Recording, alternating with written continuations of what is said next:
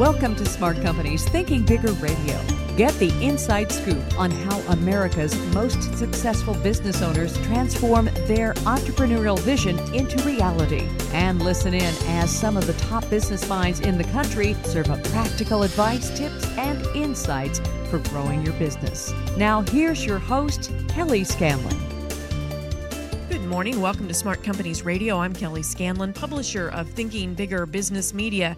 Our guest today is Raymond Keating. He is the chief economist with the Small Business and Entrepreneurship Council, which is a nonpartisan, nonprofit small business advocacy group. And you often catch him writing, speaking, testifying on a variety of issues that affect the entrepreneurial sector of the U.S. economy. In addition to the policy papers and reports, he also writes the weekly SBE Council Cyber column, Fact of the Week, a variety of other pieces at the website, www.sbecouncil.org. He's written five nonfiction books, hundreds of articles, and a wide range of expertise, as I said, about the entrepreneur and small business sector of the U.S. economy. Welcome to the show today, Ray.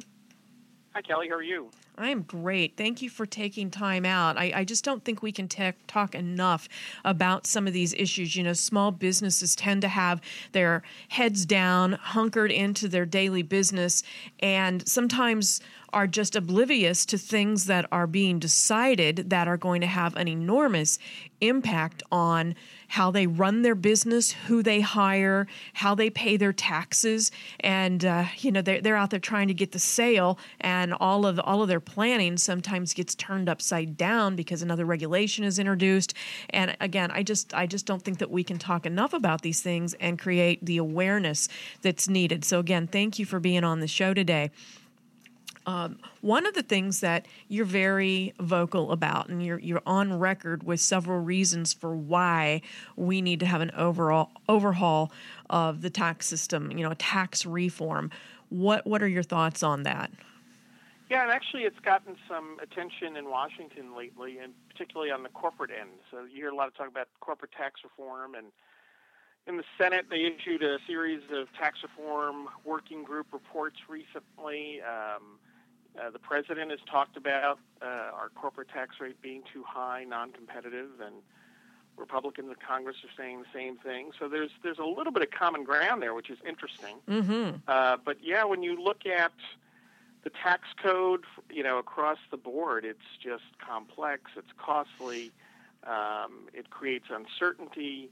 It certainly raises costs for entrepreneurs and for the investors that are critical to entrepreneurship. So it is a big mess. The question is um, what's going to happen, if anything, uh, to move ahead with some sort of reform. Exactly. Well, uh, one of the things you mentioned, though, is, is, corporate tax reform. And small businesses, although they can be structured as C corporations, obviously, very most of them, I don't have the exact percentages, you probably do, uh, are not C corps. They're S corps. Um, they're right. They're independent uh, sole proprietors, and so it passes through to their personal income. What good will a corporate tax reform do for this other group of small businesses? Yeah, that's. Uh, you hit the nail on the head, and you're right. It's the last number I saw, I believe, was over 93 percent mm-hmm. of businesses um, you know, as you said, sole proprietorships, partnerships, S corps, LLCs, so they pay the personal income tax, not the corporate income tax. So you're absolutely right, and that's why we've strongly argued that tax reform has to be real tax reform, comprehensive across the board. Uh, you can't leave out, obviously, over 90% of businesses and expect to uh, see some real benefits um, from tax reform. So you're right, and that's where that's where the huge divide is right now in Washington, because you've had obviously the administration has been has put through, pushed through, and favored tax increases on the individual side, particularly uh, uh, among upper income earners. Um, so that's that's the the problem, uh, without a doubt. And uh, when you look at um, that tax rate on the individual side, again, we're we're not competitive globally, and when you look at our recent history, rates are certainly very high. So it's as I said, we we've been arguing that it's got to be across the board, and we've been talking about tax reform. My goodness, it's it's like healthcare reform. I've been talking about tax reform for a very long time. Yeah. And uh, but we really do need it. It needs to happen. So it's going to be interesting to see how that plays out in the upcoming election. You know, how big of an issue is mm-hmm. it going to be with the candidates? Um, and then we'll see what happens after the next presidential election. As you said, this has been going on. Uh, there's been talk about a tax reform for years and years and years. Uh, small businesses often are used as a buzzword in these arguments, but then when uh, the laws come down or regulations are finally enforced or, or, or introduced, they're really kind of uh, left out of of whatever the implications of those laws are. They really haven't been thought through.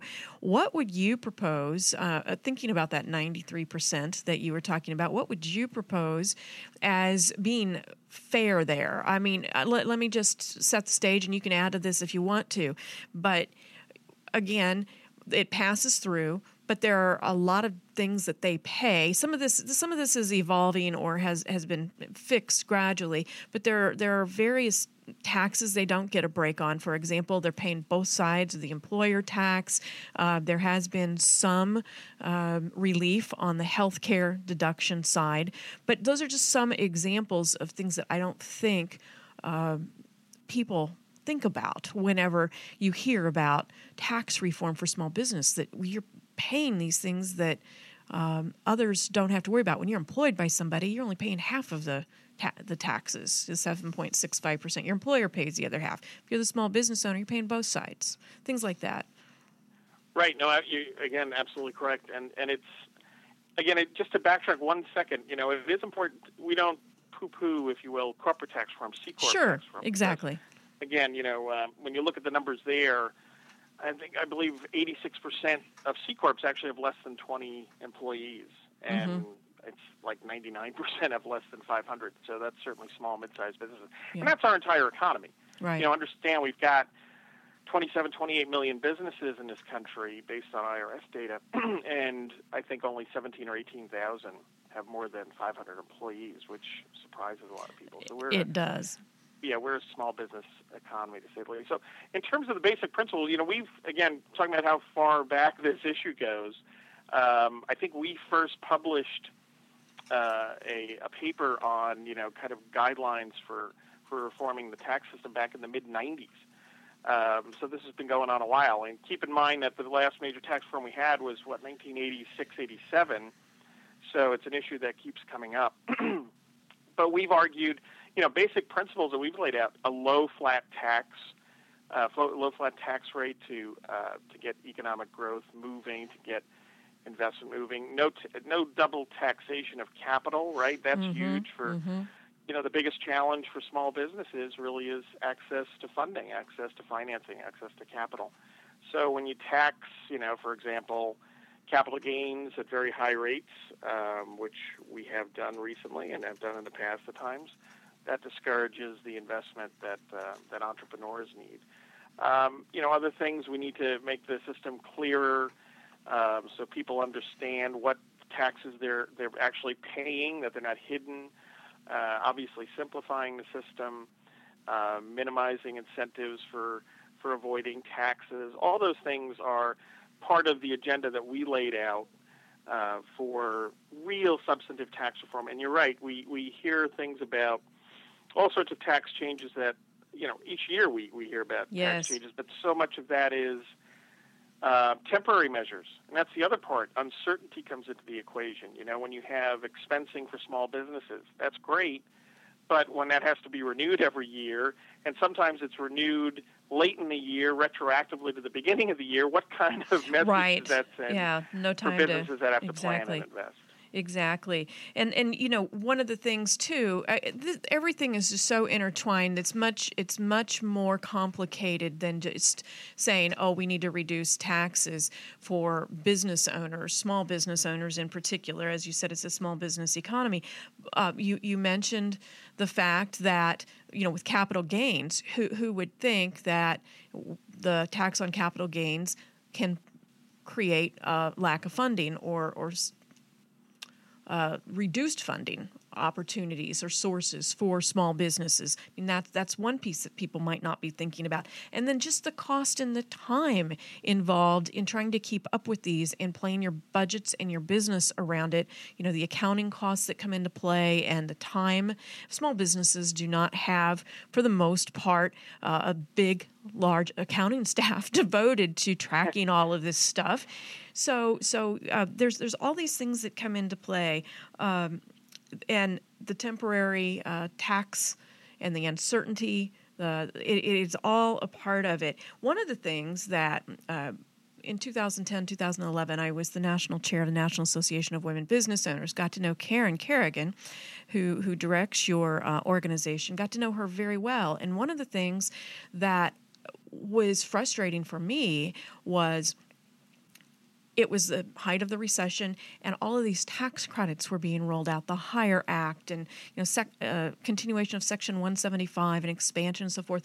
What people were missing is that people aren't going to, or businesses aren't going to spend more money, and they're not going to hire another person if their sales don't warrant it. Uh, you know, this is a tax credit you can take because you spent money. and if you don't have the money at the height of the recession, that doesn't do you a darn bit of, of good. And so that used to just really in, frustrate me that that was the kind of solution we were being presented with as small business owners when so many of them were not making oh by the way in order to take a credit you have to have a profit too. And so many were not having a profit. So those are the, that those kind that lack of understanding sometimes with our um, lawmakers is frustrating. Oh my goodness. As an economist it drives me crazy.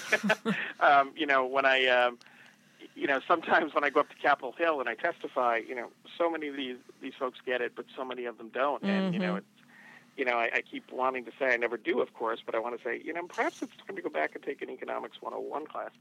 But having said that, um, yeah, you're absolutely right. When the, these little tinkering measures, these targeted measures, um, that sounds so good, but you know, how many businesses does it apply to? And you're absolutely right. What is the overall environment that the businesses are operating in? You know, if if you know, we have. I just did a, a piece on uh, GDP, the recent GDP numbers that have come out. And, you, you know, just again, this, the story continues in terms of this grossly underperforming recovery that we're in. You know, we should be growing at two, more than two times the mm-hmm. rate, uh, double the rate that we are growing now. That all ties into the issue that you're talking about. And, um, you know, within this environment, it's very uh, hard, obviously, for businesses to contemplate investing uh, taking those risks. Um, there, it's just it's not happening. And when you look at the numbers as to why our economy is lagging, it's clearly business investment. That's what has been suffering since before actually this last recession hit. Um, so we've barely gotten back to where we were before the recession in terms of real business investment. So all of these things come into factor, and these little tink- you're absolutely right. These little tinkering measures uh, don't accomplish much. Um, you know, with Obamacare, we heard a lot about the small business tax credit, mm-hmm. and that turned out to be, uh, you know, a fallacy in terms of yeah.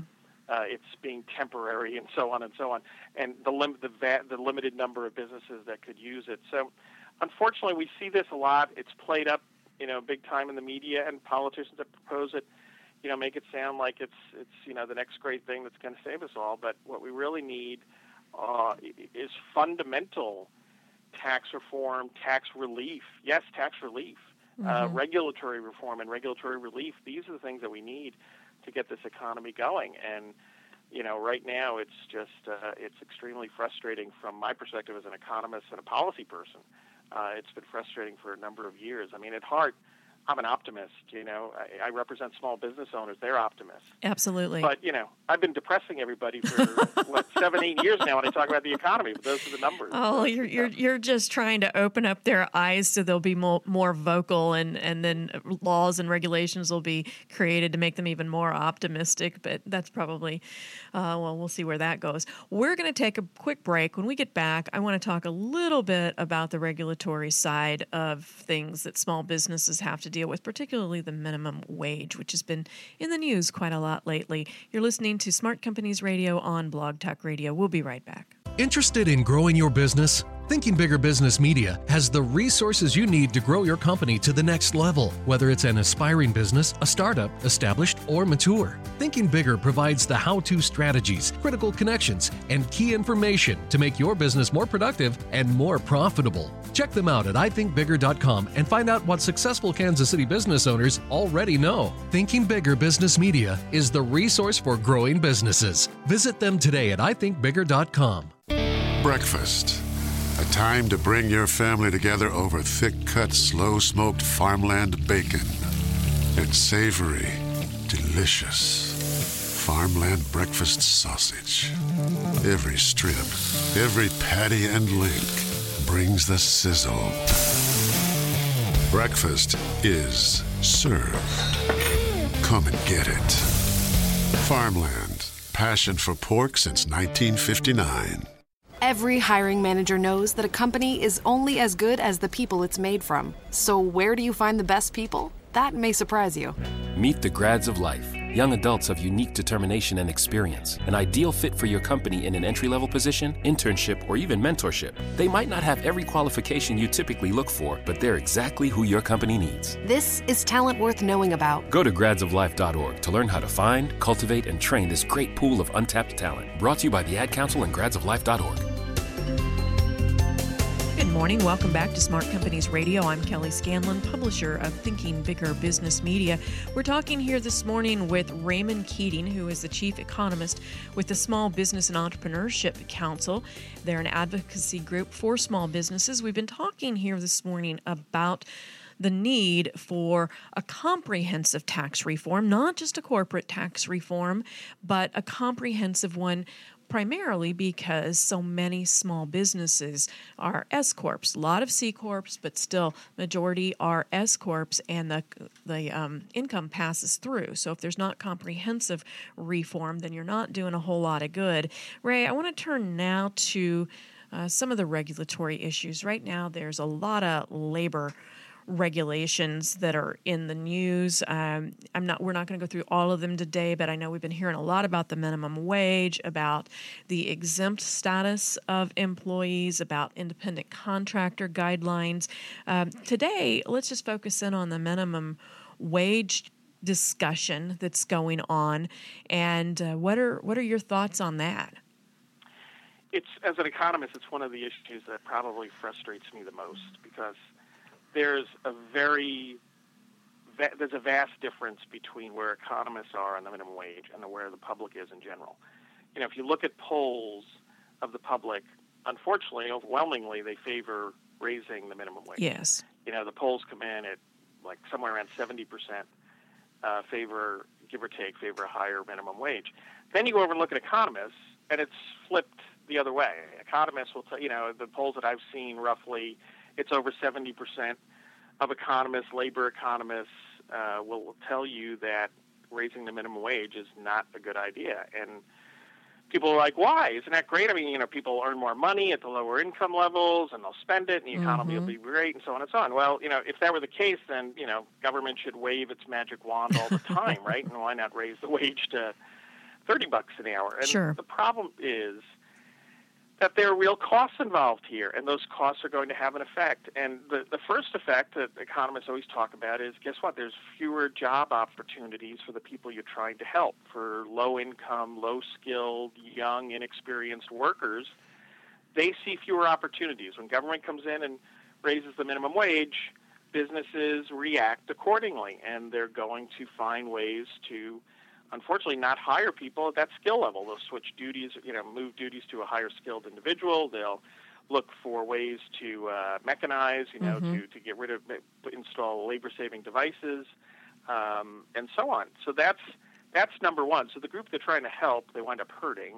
Um, and then number two, the other group that gets hurt are small business owners who are very labor intensive, who yes. can't necessarily make those investments or, or shift all those duties to somebody else and they have to figure out what are they going to do with these higher costs that have been imposed on them by uh, business, by by the government, and you know they've got to uh, decide maybe they're not going to expand. They're not going to hire more people. Um, they're going to reduce compensation in some other way, right? Reduce uh, Mm-hmm. pay for maybe other employees or roll back on various benefits. So Mm-hmm. this is the real world. Business owners have to operate in the real world. Politicians operate in their own universe where they, you know, can magically do these things. But unfortunately, when it comes to regulation, businesses are the ones on the front lines, and they have to deal with this. And it's, uh, you know, you talk to business owners, they will absolutely tell you the burdens of taxes uh, and how significant, but they'll also tell you about the burden, tell you about the burden of regulation,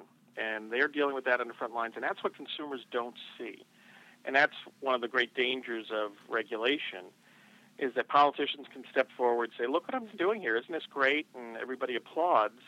But consumers don't really see clearly what those costs are, but business owners, small business owners, certainly do. Right, and they're going to manifest in uh, more expensive pro- products or services, or as you say, there's going to be um, uh, uh, looking around to find out where they can cut labor costs in other areas, whether that's benefits or through automation or by reassigning tasks so they don't have to hire those uh, people. But the other thing is, you know, I'm all for everybody making a fair wage. Uh, you know, we do have to compensate people uh, properly according to their skill level and position, and I do stress according to their skill level and position. However, when you talk this talk about minimum wage and and a flat federal one has always, and we're not going to get into it today, but even this uh, raising the the manager salary on the exempt status discussion. It, Right. Geographically costs are different the cost of living is different in various areas of the country and i it slays me why we're we're trying to find a magic number that fits everybody in all 50 states i, I that that i don't get at all um, Yeah, it's well, you know, there's there's so many levels here in terms of where the, the minimum wage battle happens, right? You, you're absolutely right. The federal level, you've got that situation where if the feds raise the you know, the minimum wage across the country, what about those cost differentials? right Absolutely correct. But then you get down to, you know, state and city level, Yes. where states turn around and raise the minimum wage above the federal minimum Right. wage, right? right and then they're putting themselves and businesses in a in a bad competitive position, um, and giving another incentive. You know, I happen to live in New York, a high cost state, high tax, high regulations, high everything. um, you, you know, do you want to give another reason for businesses to move somewhere else? Um, New York City. Uh, you know, the big push, uh, it's happening now that eventually the minimum wage in New York is going to go up to $15 per hour. sure Um, you know, if you look at the polls, now this is a high cost state, right? But you look at the polls of business owners, uh, one that was done recently, I can't remember who did it, but the numbers were staggering in terms of how businesses are going to react to this. That, you know, 86% of restaurant owners said that they would reduce employee hours or staffing. Um, you know, 43% said they were likely to close their restaurants. Um, you know, so this is, it's significant um, everywhere it happens. I mean, the problem is, is what the bottom line problem is you have politicians thinking that they know better than the marketplace. They think politics can can overrule, you know, market forces, and and you talk about productivity, Yes. right? In, there's a pattern. You know, somebody is young, inexperienced, low skilled. You get into the workforce, you do that that truly minimum wage job, if there's not, for lack of a better phrase, right?